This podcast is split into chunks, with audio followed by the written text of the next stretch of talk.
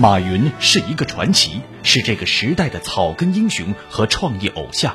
曾经有人这样描述马云：拿破仑一样的身材，外星人一样的脸庞。他没有帅气的容貌，没有名牌大学的学历，他不懂电脑，软件硬件一窍不通。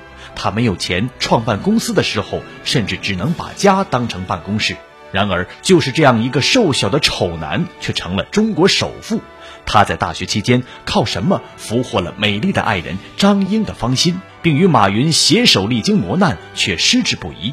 这位中国电子商务领军人物有着怎样艰辛的创业历程？未来企业家的竞争也不是北大清华之间的竞争。在座这儿有多少人是北大清华毕业的？有吗？有多少是像我这样的优秀的、伟大的杭州师范大学毕业这类别的？请听老林说旧闻：马云的成功之道。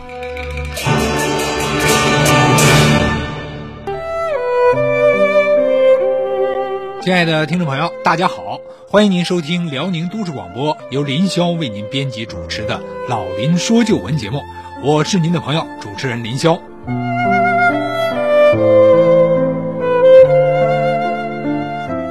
一九九九年三月，马云和他的团队又回到了杭州。他们以五十万元人民币开始创业，开发了阿里巴巴网站。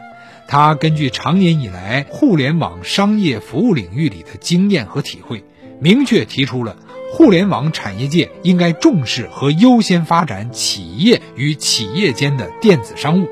他的这个观点和阿里巴巴发展模式很快引起了国际互联网的关注，被称之为是互联网的第四个模式。在外界流传的关于阿里巴巴接到投资的只言片语当中啊，都潇洒地提到了六分钟搞定孙正义的两千万美金和后来雅虎十亿美元，但实际上更多的苦恼却鲜为人知，没有豪华的团队配置。也没有美国成功模式可以参与。与北京、上海、广州等地相比，阿里巴巴一度是互联网业的丑小鸭。互联网素来是以烧钱来著称的。阿里巴巴创业之后呢，也面临着资金的压力。最为窘迫的时期，银行里的资金啊只有两百元了。一次，马云去见上海的一位投资商的时候，对方提出了一个苛刻的条件，马云不满意，但不免犹豫。于是呢，溜出去问财务的同事，得到的消息是账上已经没有钱了。回去之后，马云只好咬着牙放弃了这笔投资。没有人知道那时他的内心有多么的煎熬。在时隔十五年之后的纽约 IPO 路演的时候，马云以玩笑的形式一吐当年的窘境。他说：“哎，十五年前，我为了融资两百万美元。”我来到纽约，失败而归。十五年来，我没有放弃。这次来纽约，就是想多要点钱回去。尽管阿里巴巴经常说非典啊，让大家真正的关注到不需要出门的电子商务，但实际上，非典几乎是让阿里巴巴崩溃了。由于员工们去广州参加广交会的时候啊，染上了非典，这让整个杭州是如临大敌。实施了最大规模的隔离，超过了五百人被隔离呀。杭州市长前一天刚刚来视察过，结果呢，市长及随从人员也因此被隔离了。同楼的其他员工也纷纷带着电话机、传真机、电脑，像逃离一般的上蹿下跳。隔壁公司的员工们也冲进了阿里巴巴，砸东西来泄私愤。那个时候，阿里巴巴在杭州一举成名啊。员工们上街根本不敢说自己是阿里巴巴的，如果说了，别人就会像见了老虎一样的恐惧。直到隔离期结束之后啊，阿里巴巴的员工们还是会遭到不正常的待遇，人们还会指指点点。这期间，员工们全部都回家了，换做其他的公司啊，可能也就此解散了。但是，阿里巴巴日常的工作却没有停止。员工们将工作电话移到了自己的家中，甚至家里的老人都养成了习惯，拿起电话的第一句就是“你好，这里是阿里巴巴”。受到影响的还有当时处于保密期的淘宝网。五月十日，淘宝网成功上线，但是因为非典隔离，场面是极为寒酸的，甚至是凄凉的。没有鲜花，没有大餐，没有镁光灯，没有欢乐的音乐，没有涌动的人群。在略显沉寂的卧室外，躺在床上的马云对着天花板，慢慢地举起了酒杯，虔诚而默默地念叨着：“保佑淘宝一路顺风啊！”不过，马云绝不是孤独者。因为他知道那一刻，同样的仪式将在散落于杭州的十余处居民住宅里同时进行，也因此，一九九九年五月十日被阿里巴巴定为阿里日，回顾非典的磨难，感恩员工家属们一并参与。马云也总不忘每年给员工春节的邮件中提醒大家：大年三十晚上八点老习惯。我们对空敬酒，感恩祝福。马云在淘宝网创立之初，国内的 C to C 市场已经有了霸主，也就是易贝。二零零三年，易贝和易趣的市场份额啊是达到了百分之九十以上。无论是技术、资金、人才、占有率，还有品牌，易贝、易趣都是全面占优的。易贝曾经放出豪言说。淘宝只能存活十八个月，淘宝网不仅仅硬件方面全面落后，更惨的是易贝已经全面的封堵。这所谓易贝呀，就是国外的全球性的购物网站，九十年代就成立了。易贝买下了搜索引擎当中关于淘宝的关键词的广告，搜索淘宝的时候就会出现要淘宝到易趣的广告。另外呢，还在自己的主页上打出了“淘宝贝，开网店，生活好享受”的这种宣传语，这只是广告封杀的一方面。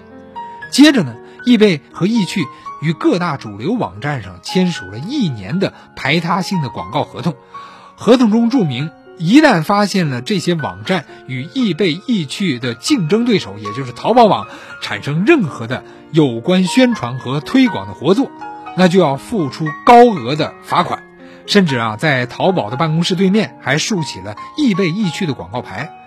淘宝网只能找中小网站。更有意思的是，只要其在某家网站投放广告，几天之后啊，易贝易趣就会用两倍甚至三倍的价格独家来买断该网站所有关于在线交易的广告。走投无路的淘宝网只好将广告投放给了公交车、电梯和地铁列车站，这些困难啊都没有将马云打倒。如今，马云创办的个人拍卖网站淘宝网，成功的走出了一条中国本土化的独特道路。从二零零五年第一季度开始，便成为亚洲最大的个人拍卖网站。马云呢，是中国大陆第一位登上美国权威的财经杂志《福布斯》封面的企业家。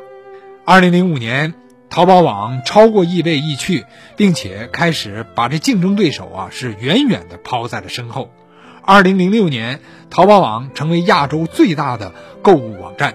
同年，中国的网民也是突破了一亿。就在这一年，也就是二零零六年。淘宝网第一次在中国实现了一个可能，也就是互联网不仅仅可以作为一个应用工具存在，它也将最终成为构成我们生活的一个基本要素。二零零七年，淘宝网不再是一个简单的拍卖网站，而是亚洲最大的网络零售商圈。最近这两年双十一的这个购物狂欢啊，大家已经知道它的这个巨大的魅力。仅去年，也就是二零一四年双十一的时候，这成交额就达到了五百七十一亿元呢人民币。谁能够想到啊？不过啊，俗话说，人有所得也必有所失。上苍眷顾马云，却没有完满的眷顾他。张英和马云的宝贝儿子是跟着马云的折腾一起长大的。阿里巴巴日益壮大的时候啊，他儿子却越来越像小萝卜头，他成了一个沉溺于网游的一个问题儿童。马云的口才在儿子面前都成了软棉花。一向无所不能的马云啊，怎么也没有想到，起起伏伏同舟共济的这些年，妻子没有出什么状况，伙伴们没出什么状况，本以为最省心的孩子却出了意外的状况。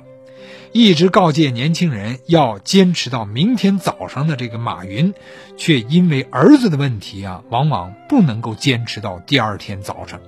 儿子又一次放学没回家，学习成绩呢也是直线下滑。马云被班主任叫去谈话。当天晚上，马云很隆重地找到张英谈话，依然是甜言蜜语。哎，我们家啊，现在比阿里巴巴更需要你。如果你离开阿里巴巴，少的只是一份薪水；而如果你不回家，儿子将变得越来越坏，多少钱都买不回来呀！儿子跟钱，你挑一个吧，你要哪个？嘿，这答案毋庸置疑。任何女人啊，听完这番话都会做出一样的抉择。马云说：“马云说砸饭碗，张英就砸饭碗；马云说当政委，张英就做政委。”马云说回家，张英就回家。这个大学时代的高材生啊，自从跟了马云，似乎只剩下服从的份儿了。低调如张英，安静如张英，一定会笑得很美。做一个甘心当丈夫生活资料的女人，也是一种别样的幸福。做一个好母亲，更是一种幸福。这样，张英呢，回到了家里，安心的培养孩子。大一那年，她一定不会想到自己的丈夫日后会成为赫赫有名的人物。幸福经常是这样，突如其来又水到渠成。和大部分创业公司一样，阿里巴巴创业的最初五年，他们只想着生存。但慢慢的，阿里巴巴改变了很多人的人生。马云说：“那些因为我而过得更好的人们。”常常让我非常感动。有一次啊，我在餐馆里吃饭，结账的时候呢，发现账单已经付过了。服务生指了指远方的一个人，他已经帮你结账了。他还给了我一张结账留下的条子，上面写着：“非常感谢阿里巴巴，我借助这个平台赚了很多钱，但我知道你没有赚什么大钱，所以这顿饭还是我请吧。”还有一次，马云在咖啡馆，有一个陌生人送给他一支雪茄，附上一个字条，说：“谢谢你，因为你的公司，我赚了很多钱。”相信那些认为马云没有赚什么钱的人们，不久以后啊，就一起啊见证了马云成为中国首富的那个辉煌的时刻。二零一四年，福布斯中国富豪榜于十月二十七日由福布斯中文网站发布。马云在一四年以一百九十五亿美元首次摘得中国首富。阿里巴巴在一四年九月纽约证券交易所进行了破纪录的首次公开募股，这使得马云赢得了全世界的瞩目，其净资产呢也从一年前的七十一亿美元一下子飙升到现今的一百九十五亿美元。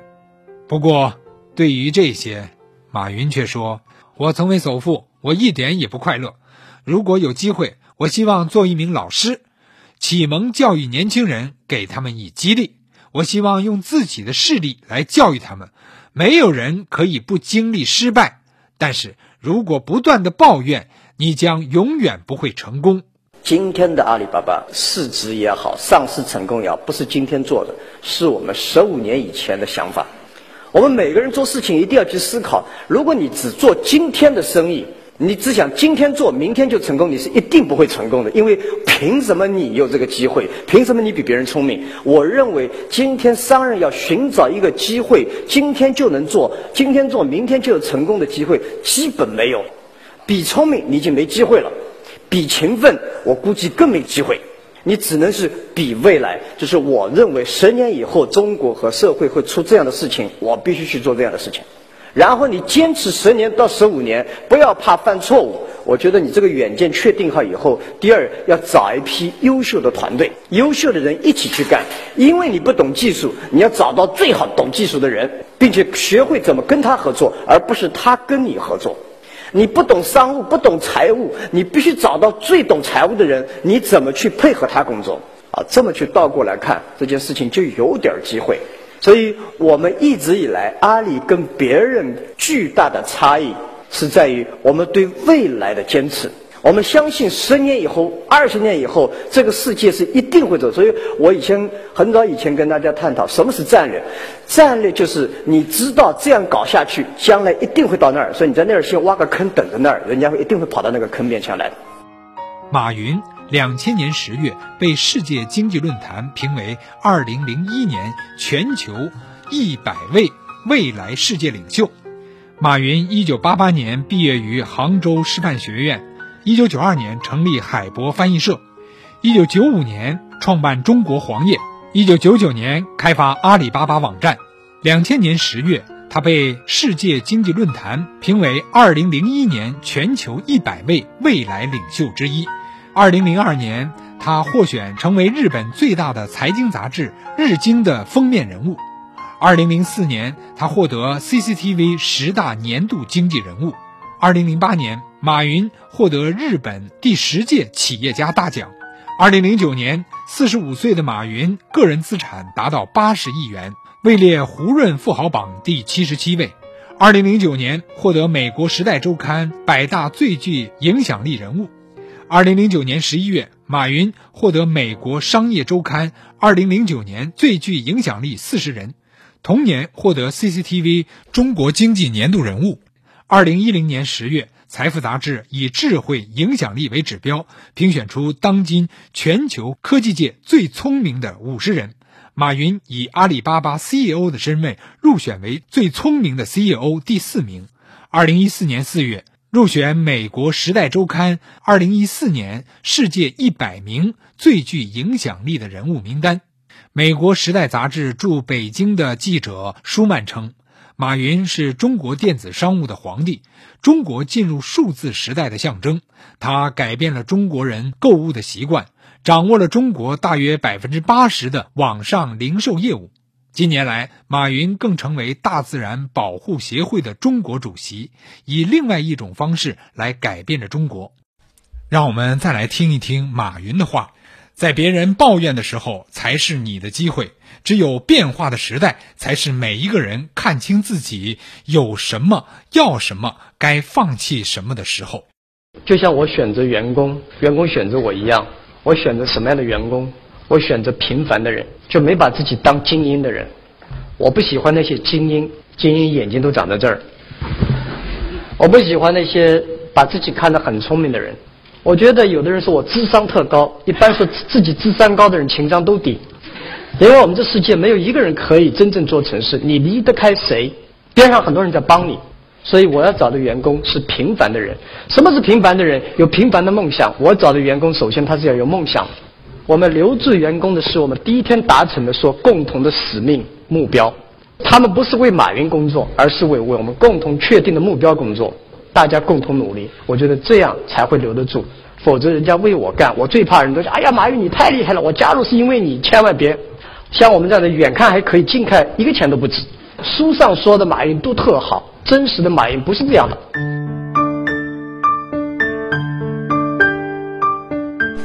未来企业家之间的竞争，再也不是谁先掌握政策，谁先用货币，谁有更多的资本，或者是谁有一个叫李刚的父亲。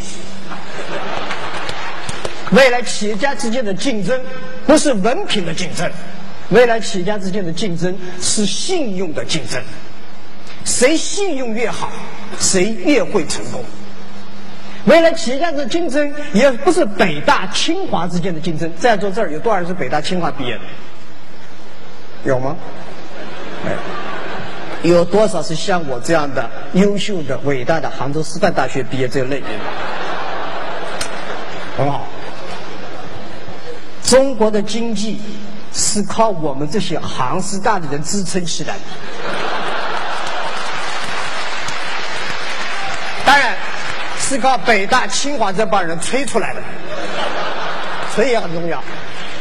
中国不可能今天还做不到精英管理，成千上万的受过初等、高等教育的人，我们在影响这个世界。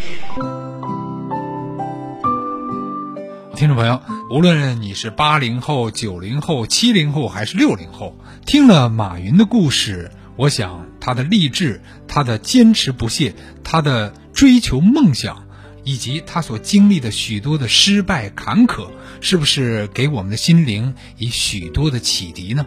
那今天呢，我们的老林说旧闻到这儿就结束了。在此呢，林霄代表我们后期制作严斌，感谢您的收听。下周同一时间，我们再见。